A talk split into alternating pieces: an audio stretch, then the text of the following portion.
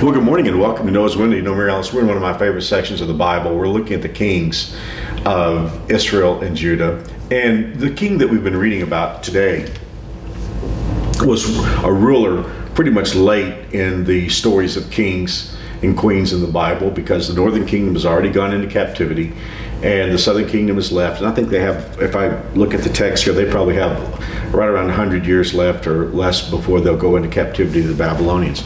But we happen to have one of the best kings. In fact, my second favorite king, only to King David, in the Bible, and that's Hezekiah. Hezekiah uh, became king when he was young and he had to turn the nation around, and he did. He, did. he, he brought the people back to God as a king, just an extraordinary king.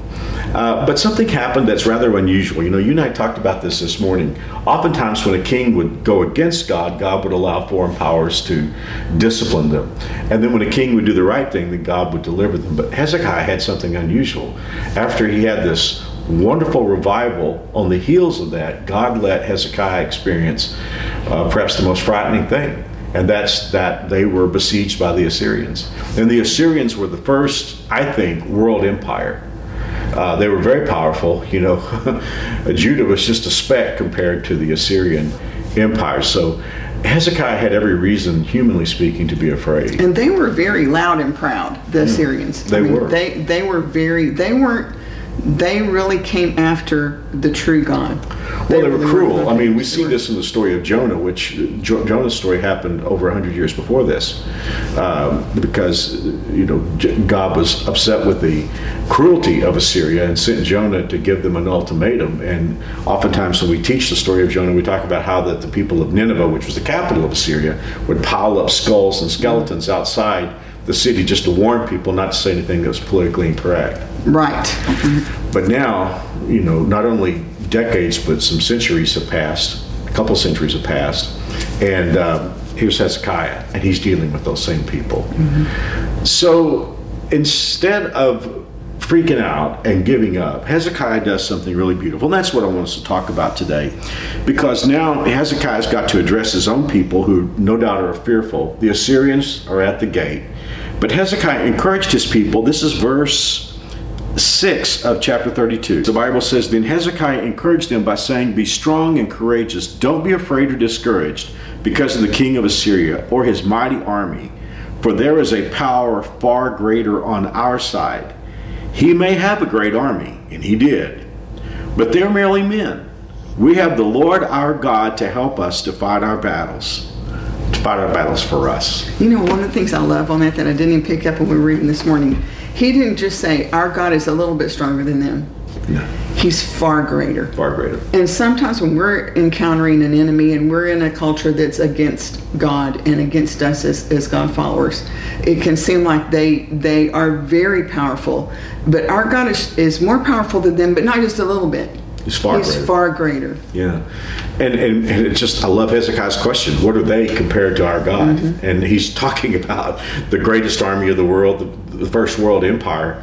And yet he says they're nothing compared to God. And they weren't, because God ultimately would get the victory over Sennacherib. And, and uh, gosh, I'll get off on history if I'm not careful, but uh, Sennacherib went back home uh, after being defeated by Hezekiah. And, and, in those days, kings got to write their own history. Mm-hmm. And of course, they would never write that they were defeated. But Sennacherib wrote in, in what is called the Annals of Sennacherib he wrote, Hezekiah proved especially difficult. It was difficult.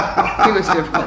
And I hope all of our Noah's Window viewers and, and listeners will go grab their Bible and read that whole story. And you'll find some of it in Kings and some of it in Chronicles. And as you mentioned, some of it's in Isaiah because he was the prophet yeah. uh, to King Hezekiah. Gosh, there's a sermon, and, and I hope I get this title right, but anyone who wants to check out our, our archives on our podcast, in my first Worlds of Warfare series, mm-hmm. I did a talk called Never Meet the Devil Halfway I'll try to link that below. Well, I, think, I hope that's the right title. I know there's a message on the story on Hezekiah mm-hmm. in that in that series.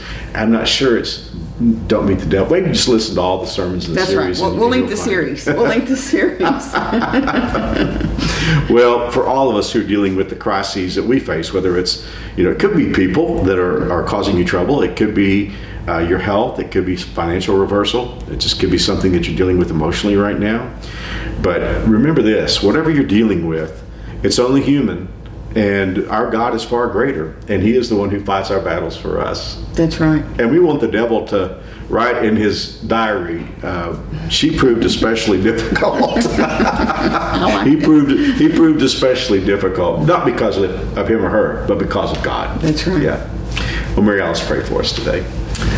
Oh, Father, thank you so much for loving us and uh, for reminding us how great you are in spite of any enemies that come against us, whether that enemy is a physical enemy or a, a literal uh, uh, group of people or a philosophy or whatever it is, Father, that's that's against us right now, whether it's in our culture, in our family, whatever it is, you're far greater. And as we follow you and as we rely on you to deliver us, I just pray that you would encourage our hearts um, each and every day to keep standing strong for you and leaning on you and trusting that you will provide for us and that you will guide us. Father, I especially pray for each and every uh, person, each and every family representative, those who are listening or watching to Noah's Window today. Father, I don't know the challenges they're facing, but you do. And I just pray that you would wrap your arms of love around them, draw them close to you.